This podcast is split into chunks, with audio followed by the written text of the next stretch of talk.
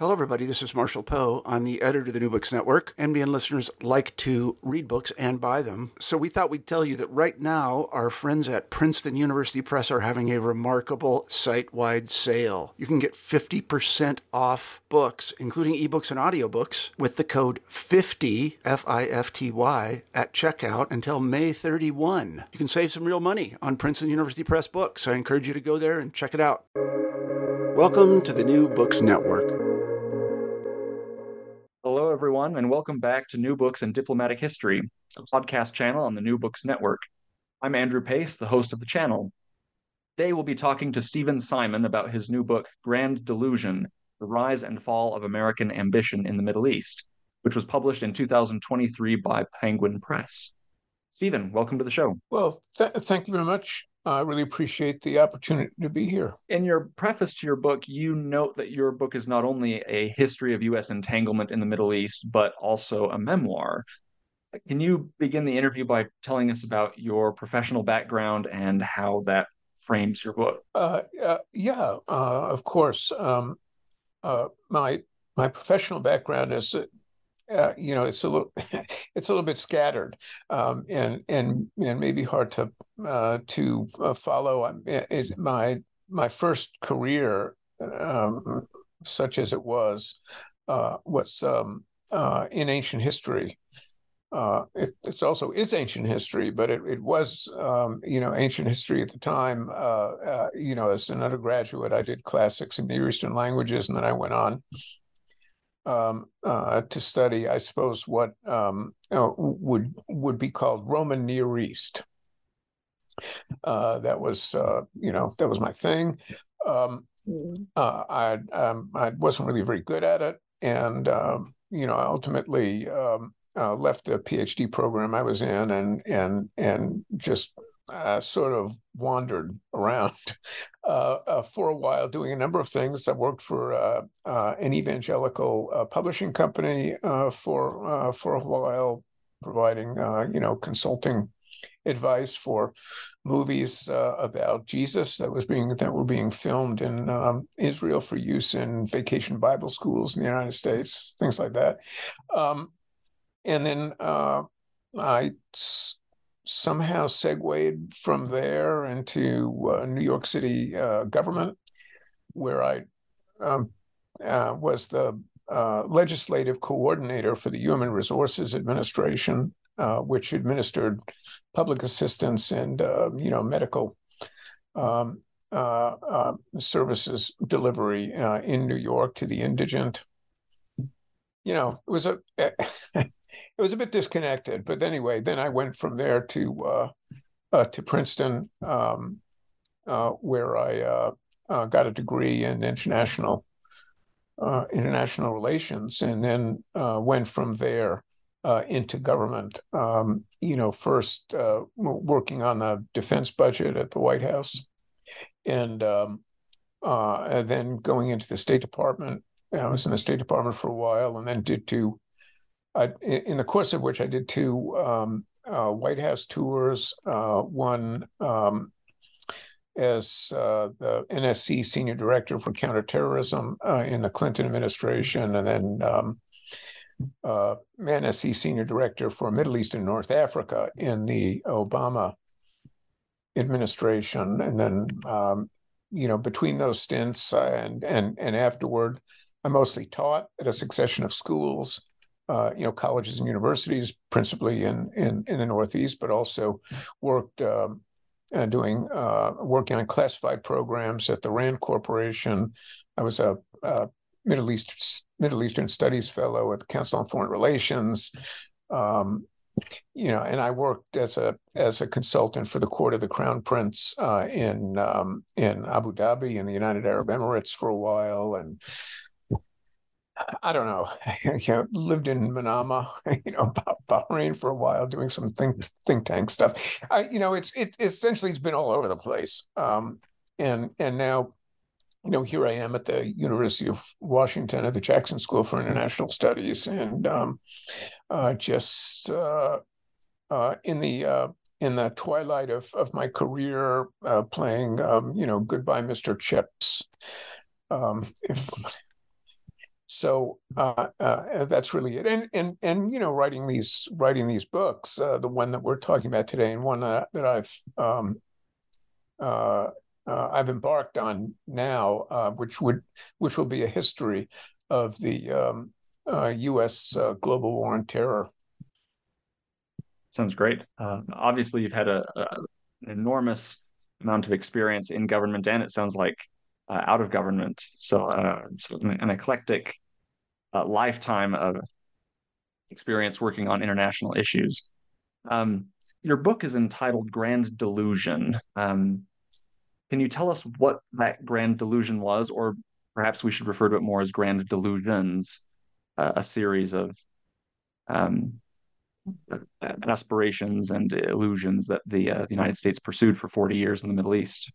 Yeah. So uh, the reason um, I chose the singular, and I did ponder, you know, the the, the question that you just raised um, uh, when I was thinking about titles for the book, uh, is that uh, there was such a strong family resemblance among the different delusions that I thought they could be usefully grouped, and and you know, the classic uh, formulation in this in this period uh, of that grand delusion was George H. W. Bush's uh, New World Order, and uh, uh, administrations before uh, George H. W. Bush and afterwards entertained um, many of these same many of many, many delusions that could be regarded as um, you know, nested or subsets, um, nested within or subsets of um, of the New World Order trope. And uh, so, uh, in, in, Carter, there was an ethical imperative to foreign policy, and that that sort of signified a kind of a, a new uh, U.S. approach to the world, where um, you know ethics, uh, ethical considerations would somehow trump, um, uh, you know, realpolitik in uh, uh, and even uh, and then in the Reagan administration there was the Freedom Crusade uh, that was um, you know sort of closely entwined with concepts of a new world order, and then of course there was the new world order itself. Um, uh, advocated or or or really declared uh, by the by the Bush administration, the first Bush administration. In Clinton, it was uh, enlargement. Um, well, in uh, yeah, so um, in Clinton it was enlargement, and and that was also in a sense, in a sense, eschatological, because it was inspired uh, by um, uh, Frank Fukuyama's uh, End of History, which emerged at about that time. Um, and and Fukuyama was the deputy director of uh, the State Department policy planning staff. Uh, undoubtedly participated in those in those discussions, and in fact, he would have been selected for that job because his uh, you know his uh, analytical um, uh, you know thinking about uh, international politics and uh, and the and and the evolution of politics uh, would have been appealing uh, to uh, to the administration. Now, I reached out to, to Fukuyama about this, and and uh, he said, well, he really had no influence, you know, on what was going on, um, but uh, that was a tribute, I think, to his um, humility, because um, it, it's that it, it, you could trace the thread pretty clearly. You don't need an electron microscope, you know, um, uh, to do that. And uh, you know, enlargement, which was the Clinton administration's uh, version of uh, New World Order, that is to say, the enlargement of the world of democracies, um, and and the transformation of the last holdouts, you know, those who hadn't gotten Fukuyama's memo, um, uh, would be uh, compelled uh, to make the transition uh, to democracy, and and therefore putting my old theology hat back on um, uh, paved the way for the kingdom of God. You know, uh, so that so that was Clinton. Uh, that was that was their delusion. George W. Bush, um, you know, had uh, had a, a, profound illusion too, which came to be um, uh, dubbed uh, the uh, Freedom Agenda, which was in a somewhat somewhat of a perverse way um, a nice uh, adaptation of Clinton's enlargement um, doctrine. But then, you know, it, and, and Obama kind of carried this through, at least the first part of his his his first term, where uh, you know his his team and and he himself were, I think, attracted uh, to the idea of uh, reputation to protect, which um, the lineage of which could be traced directly um, to uh, to George H. W. Bush and the attributes of his New World Order. So um, you know the the lineage, the the the parentage, I suppose you might say, of this of this idea originated way back then in a very different you know administration. But uh, the results um, uh, for Obama were so negative uh, in his first two years um, that uh, being the kind of decision maker he was, uh, and in some ways he was sort of classic senior executive.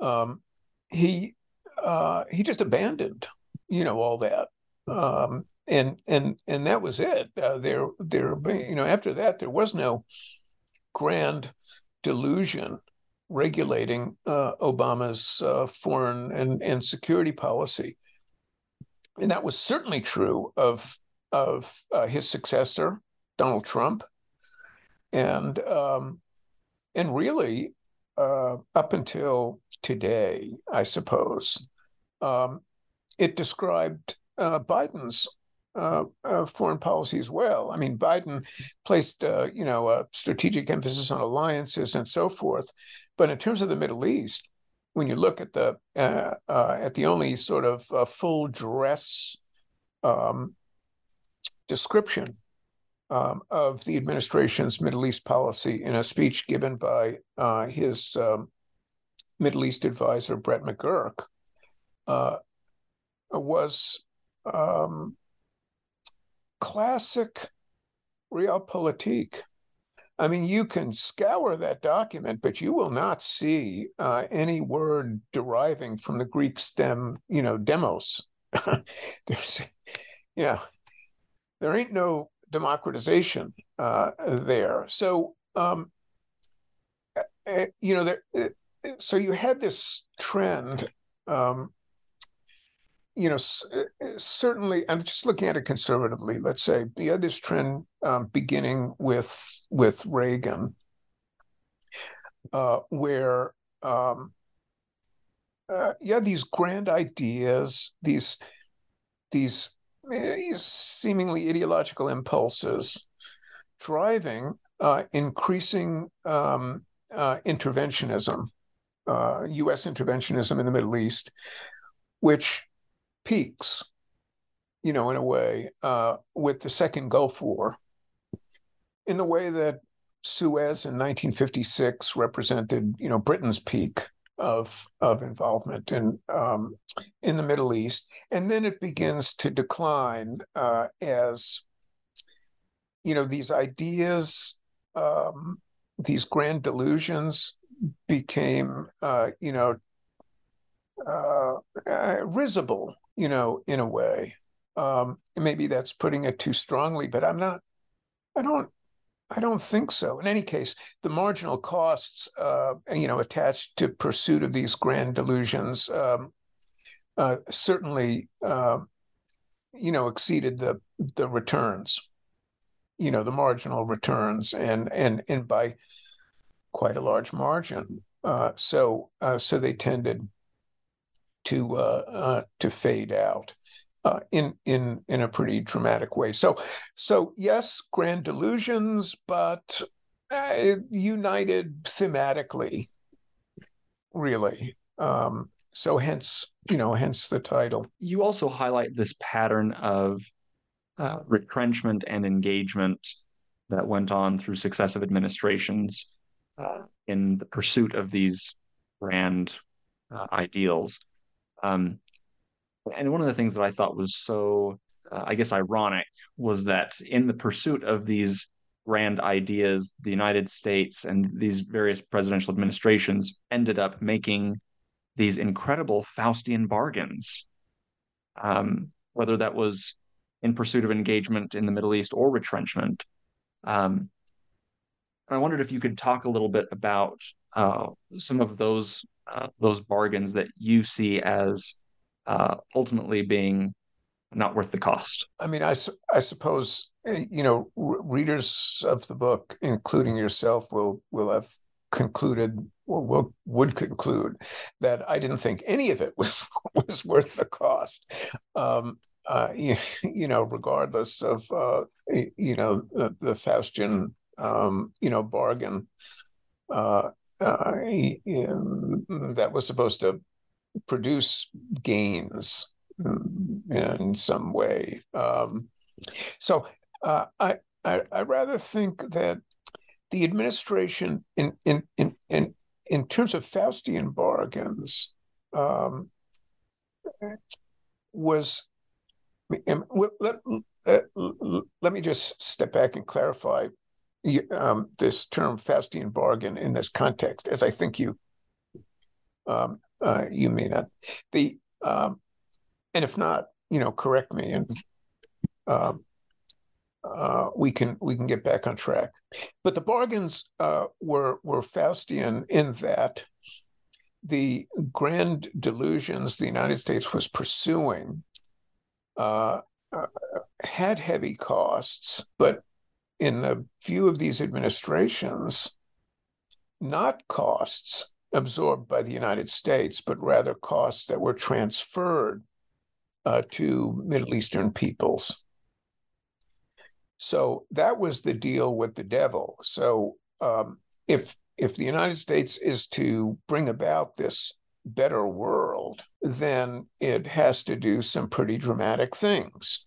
And uh, you know the the the best example really of that. I mean, there's a string of examples, as you point out, but the most striking, because it's it's it's a moment of 10 seconds or 15 seconds that's captured uh, on video, is uh, an interview uh, on 60 Minutes uh, in 1996, I think. Um, uh, yeah, it would have to have been 1996, uh, uh, with uh, then Secretary of State uh, Madeleine Albright.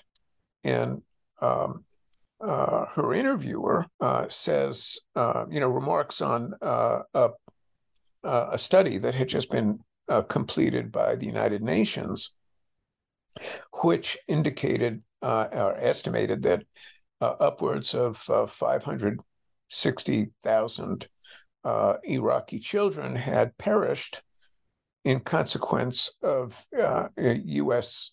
Um, um, backed uh, sanctions, economic sanctions against Saddam Hussein's Iraq, uh, in pursuit of uh, a you know program of regime change and um, and and allegedly the search for weapons of mass destruction.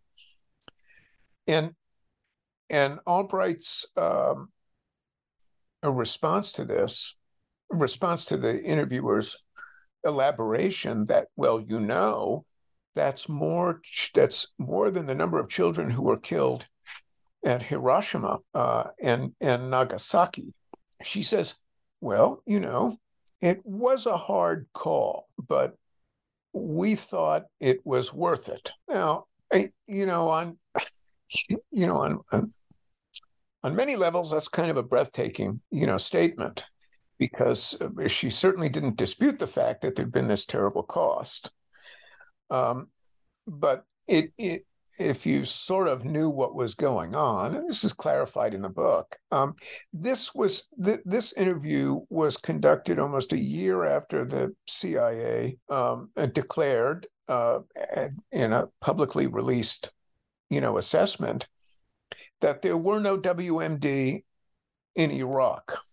Okay, they just weren't there, um, and uh, the the the benefits of somehow dislodging Saddam Hussein, who was, you know, at that point already fading as a leader, and you know, it's it's just uh, uh, you know really kind of astonishing. Now that is that is one hell of a Faustian bargain. Uh, it, so, you know, I think throughout this period, the U.S. had been uh, really heedless um, uh, or if not heedless, then uh, certainly willing to accept and justify as worthwhile the impact of its interventions on on on the people uh, of the region. Yeah, one of the things I think your narrative does really well is discussing this this interplay or these tensions, as you call them, between intentionalists in government, uh, policymakers, um, cabinet officials, the president himself, um, and the consequentialists, uh, people on the ground in the Middle East who are uh, bearing the burdens of American policies. And it was astonishing to me how um, how well intentioned American officials thought their policies were, and how divorced they actually seemed to be from uh, the consequences of their policies uh, when it came to the, their their impacts on human beings in the Middle East. Um, but one of the things I, I found so curious was that you mentioned in again in a number of administrations that uh, know, the Reagan administration or the Clinton administration uh, failed to take heed of their own intelligence analyses um, about what the effect of U.S. policies might be. And in fact, you you commented a number of times that it was actually par for the course for policymakers to dismiss intelligence analysis. Why why is that the case? And and why then do we what's the point of having good intelligence if we never pay heed to it? Well, yeah, yeah, no, that's a great question. So, um, uh, the reason, uh, it, now that we've discussed why it's singular and and not plural, the reason I chose delusion uh, as a word in the first place is because what characterizes delusion is not just it's not just a a, a dumb idea. Um, it's it, what makes a dumb idea a delusion uh, is when it becomes impervious to contradictory evidence. So a delusion is is is just a bad idea, but it's a bad idea uh, that um, you know uh, the holder of the idea uh, will not accept conflicting evidence, evidence which shows that it's not a very good idea.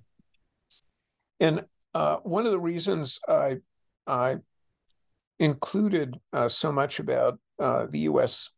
you know intelligence during these various uh, administrations Apart from the fact that uh, the the CIA has a fantastic website called the Library, you know, the CIA Library Reading Room, uh, which um, you know has a lot of great material in it, and then of course there's a the uh, there's a program at George Washington University that cobbles together a lot of intelligence documents uh, that have been declassified uh, either by U.S. agencies themselves or through um, uh, foreign um, uh, intelligence. Um, uh, you know, I just I'm so besotted with illusions with with acronyms that I can't uh, I can't remember what FOIA stands for, but it's um, you know it's a means by which citizens can uh, petition, uh, you know, the U.S. government for the release of classified information. The Freedom of Information Act. Yes. So the um, uh, so there's a lot of a lot of material out there to work with uh, if you're an historian or a you know just a kind of ordinary writer um, uh, like myself, and uh, and it was pretty clear that uh, the intelligence was uh, routinely disregarded, and um, you know that didn't surprise me um, as a you know as a as a fact. What did surprise me was the consistency of it. In other words uh, you work in government long enough you you see intelligence disregarded you know uh, quite frequently but you're dealing with things on such a case by case case basis and you don't really think of these you know episodes as being really connected. Um, you know every issue you work on is separate and new and you know you just deal with it and then move on. Uh, but it's only when you look at the extended record as an outsider that you you, you see the the consistency with which uh, with which intelligence is disregarded. That is intelligence that doesn't, you know, um, uh, uh, support the direction of the administration's policy uh, or its instinctive views on uh, the situation that they're grappling with, whatever that situation is. You know, there's a famous anecdote um, uh, from the Lyndon Johnson administration where it's really great um, because it it illustrates uh, this phenomenon. Uh, you you're probably familiar with this one, but it illustrates the you know the the the durability of this of this phenomenon. He's he's receiving these intelligence reports, and you work on Vietnam, so I'm sure you must have heard this. But he, he you know he gets these intelligence reports that uh, run counter to um, what his administration is trying to do. And and he says, as the you know, the West Texas Hill, you know, farmer, uh, you know that he was, uh, or that he purported to be.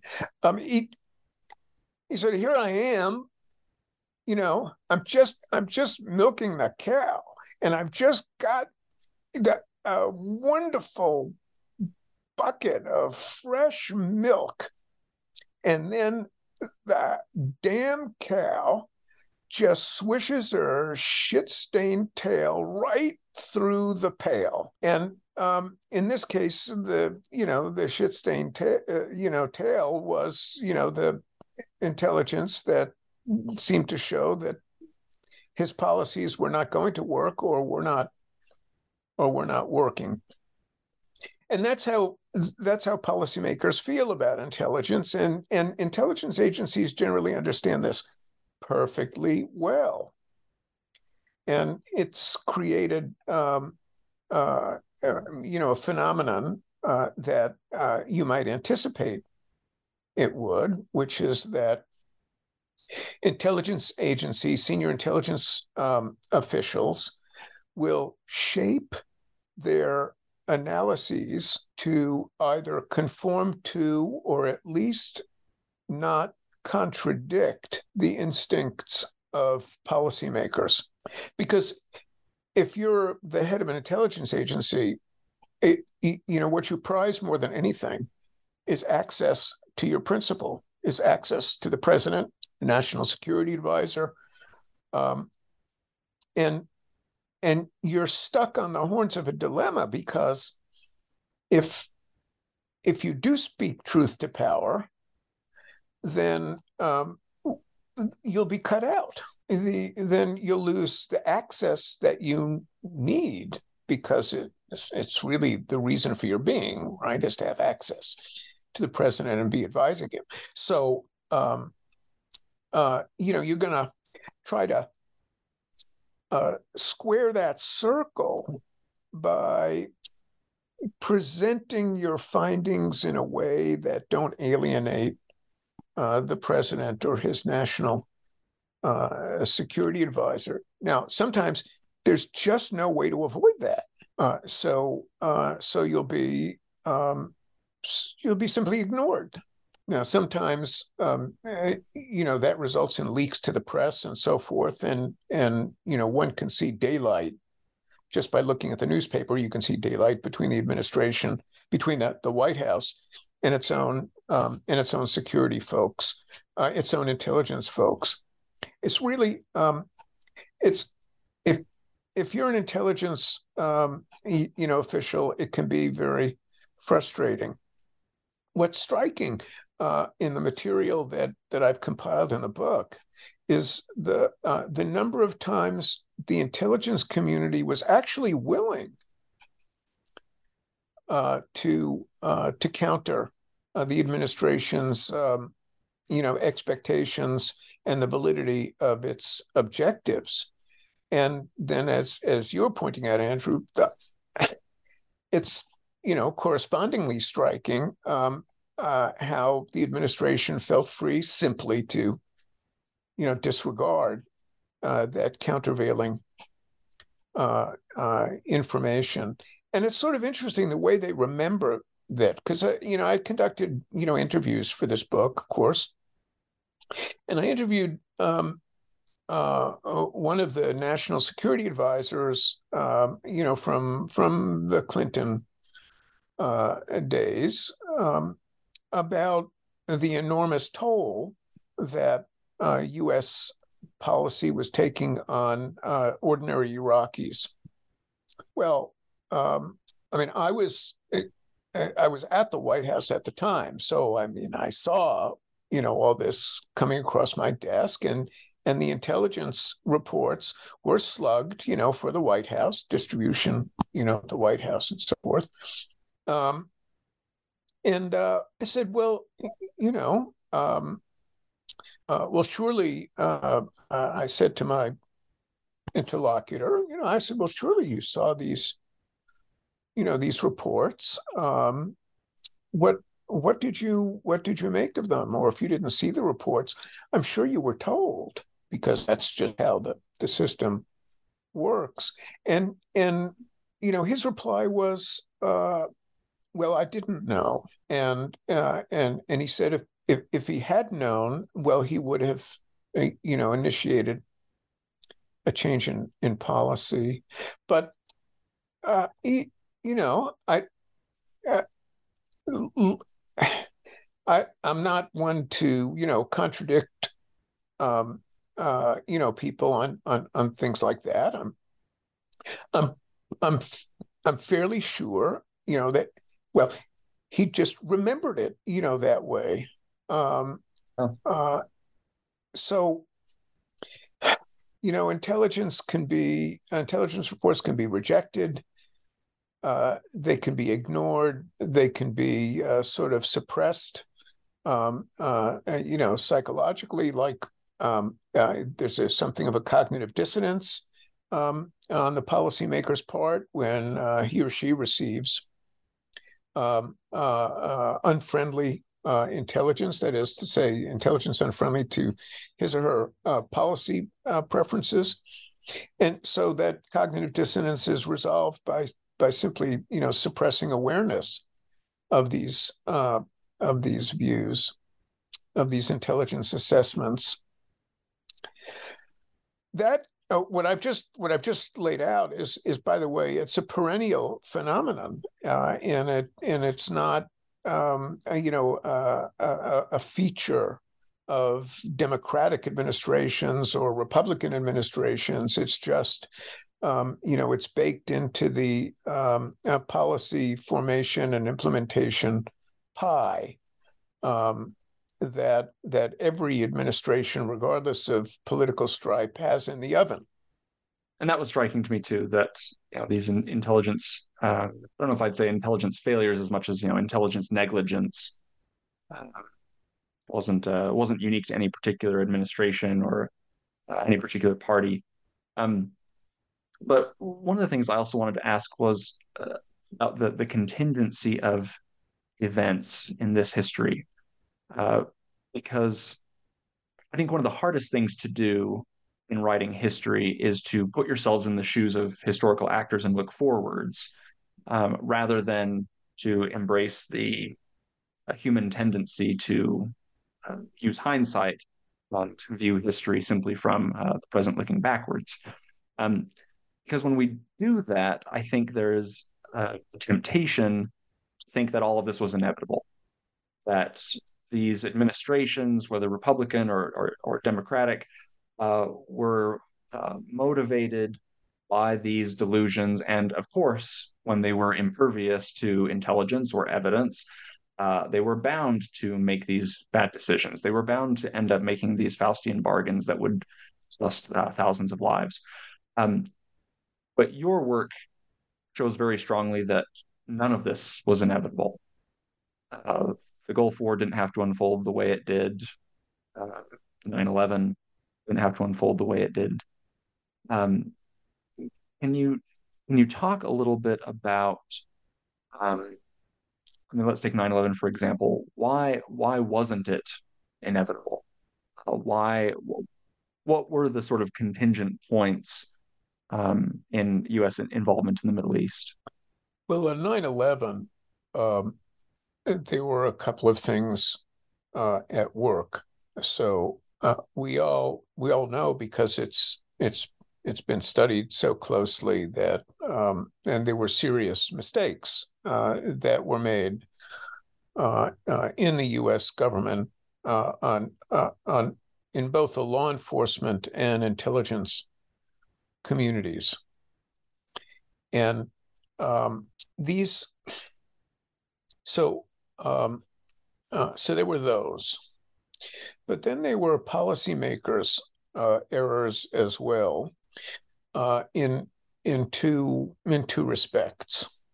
Okay, so prior to 9/11, uh, the United States failed to put the kind of pressure on Saudi Arabia uh, that might have um, that might have made it more difficult for the hijackers to get into the United States and establishment and establish themselves there um, you know, to prepare for and carry out the attack. And um, that was uh, that was a function of you know the perceived role of Saudi Arabia in American security uh, writ large. I mean, and and and the American economy writ large.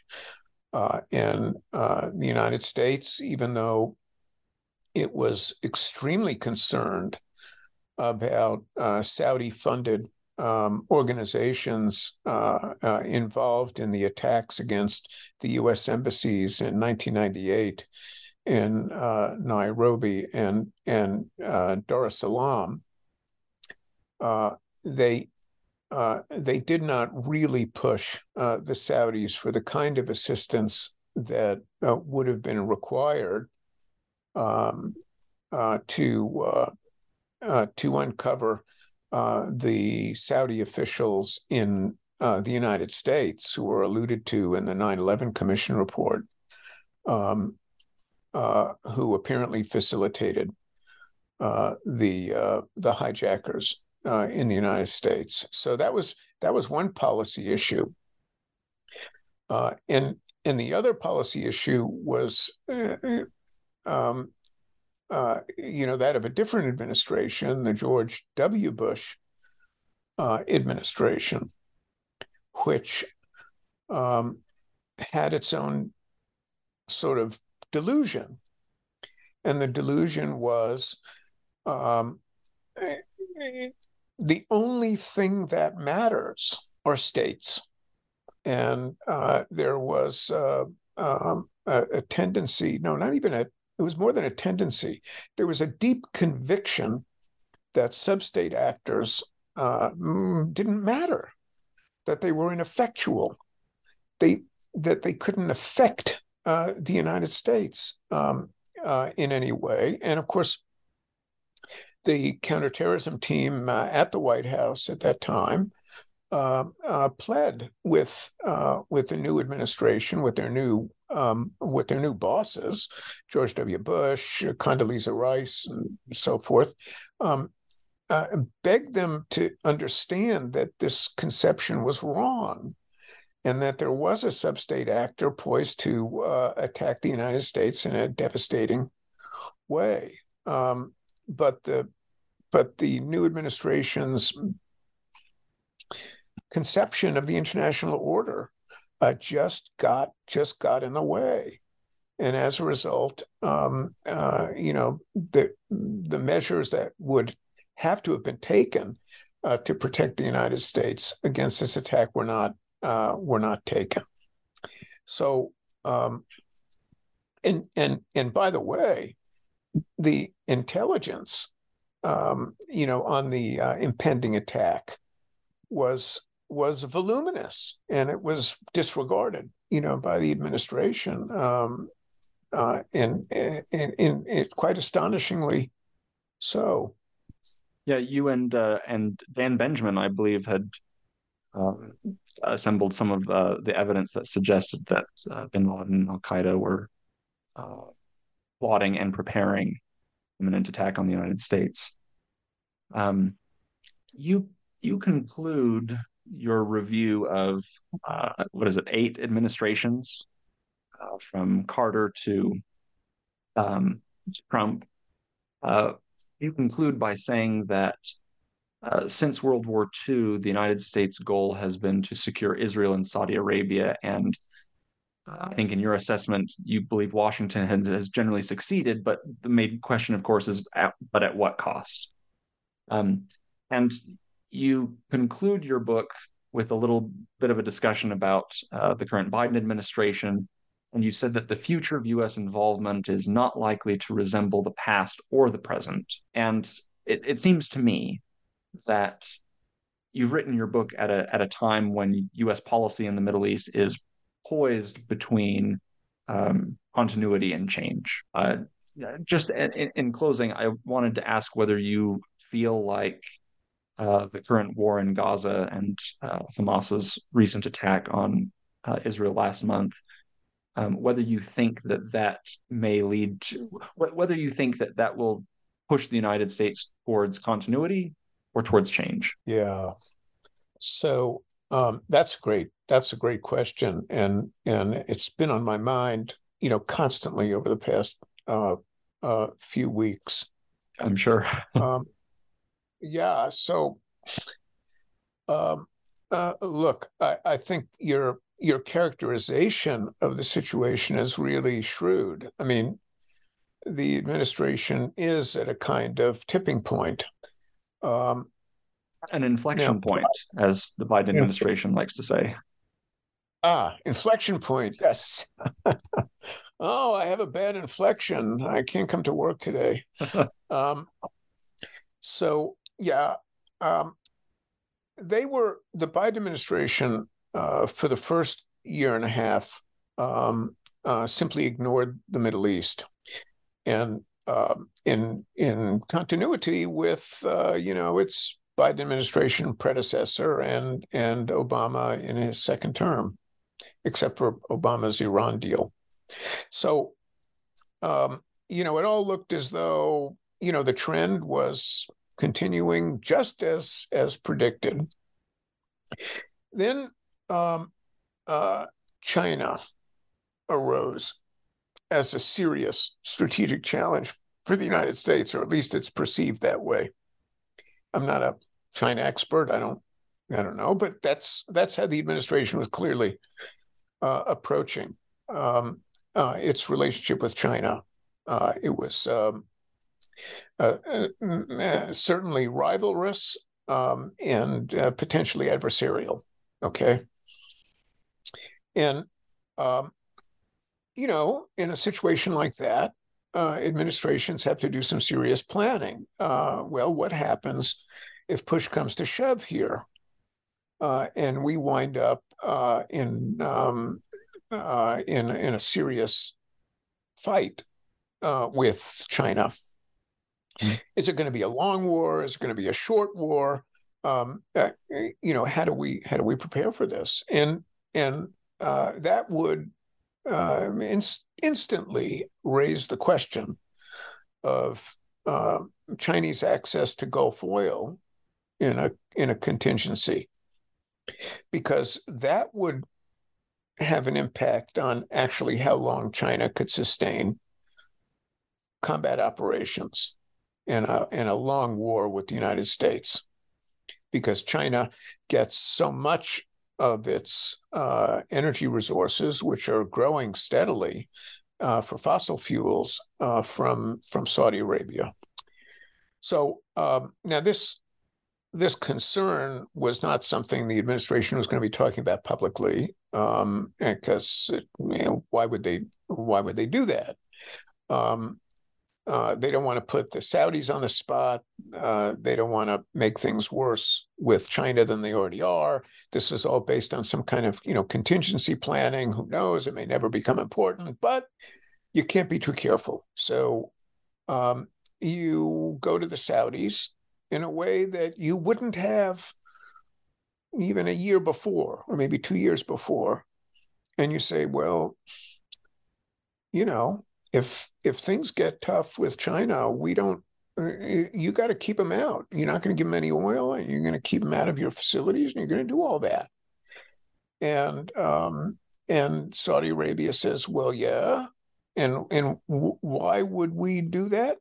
Um, and um, the United States says because at the end of the day, uh, you know, we're your bigger friend, and uh, we will uh, we will do things for you. So, for example, we will give you a security commitment. We will sign a defense mm-hmm. treaty with you that looks very much like the NATO treaty, and uh, since you're so interested in it, we will uh, allow you and facilitate you, um, your acquisition of an entire nuclear fuel cycle.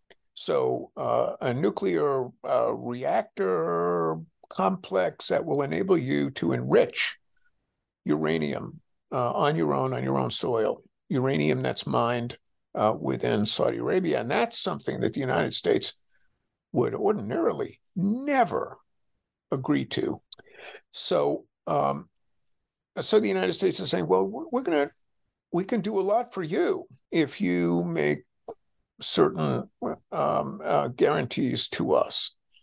And we'll also uh, need uh, some sort of, um, you know, concessionary arrangement on on oil prices, which is to say, you're going to have to disassociate yourself within APEC, uh, uh, OPEC plus from Russia, um, and and stop pursuing uh, production cuts that um, enable Russia to carry on its war against Ukraine.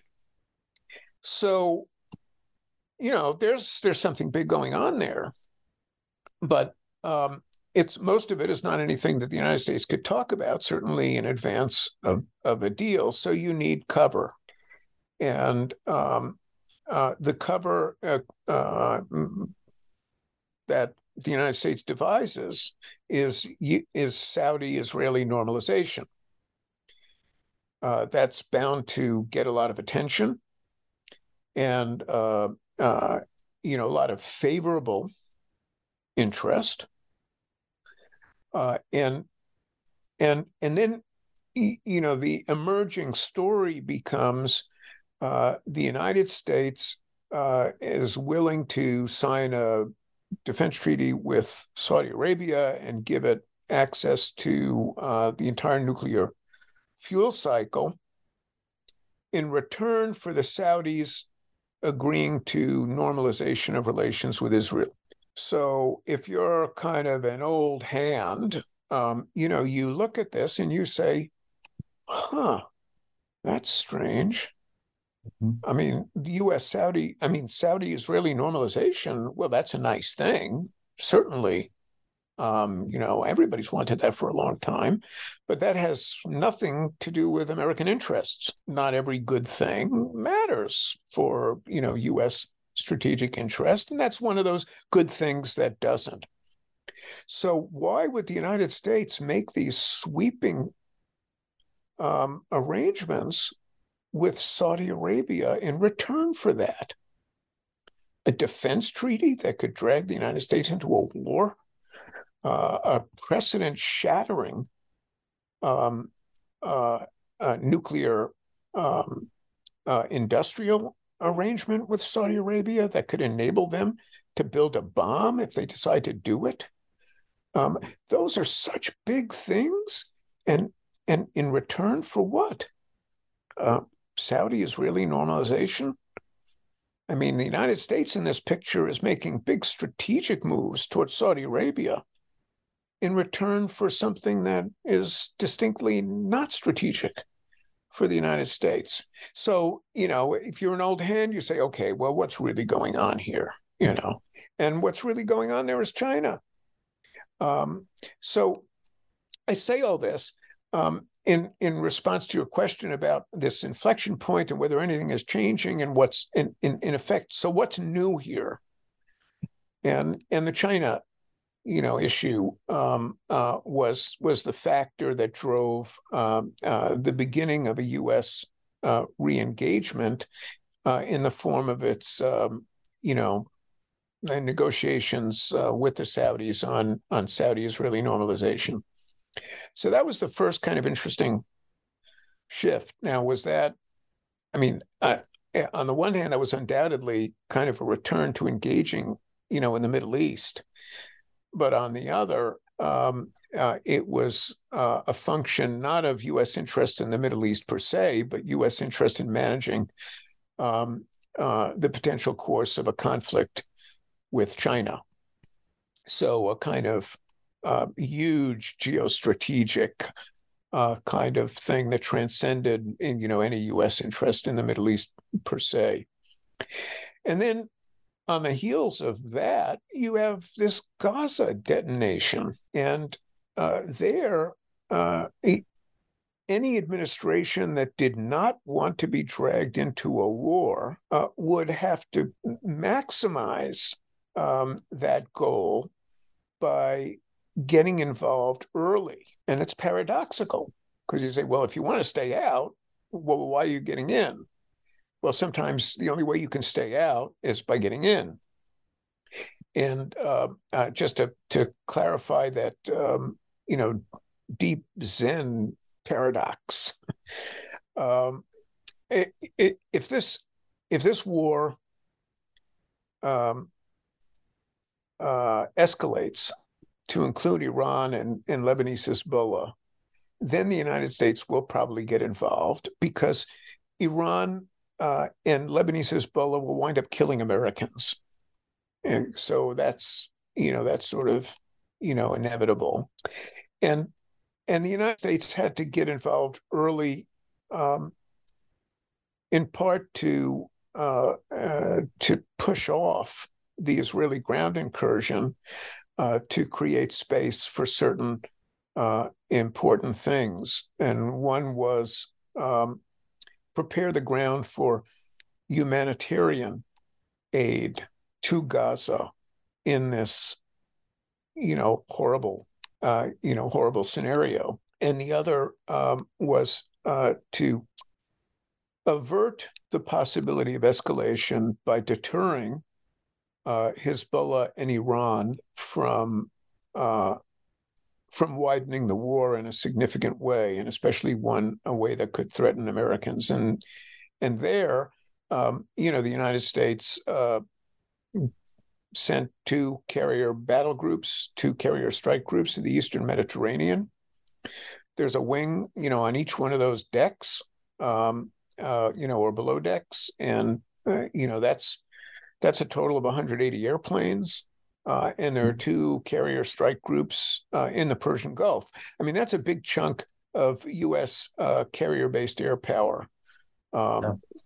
and it's all there, you know, in the region, and it's all there um, uh, to say to uh, Lebanese Hezbollah and Iran, as the president put it, just don't. So, um, you know, so this these these um, uh, manifestations of U.S. interest and involvement in the current crisis, uh, I think, are necessary from the administration's perspective to reduce the possibility, the probability that the U.S. will get dragged in in some major way because they don't want to be for very good for very good reason.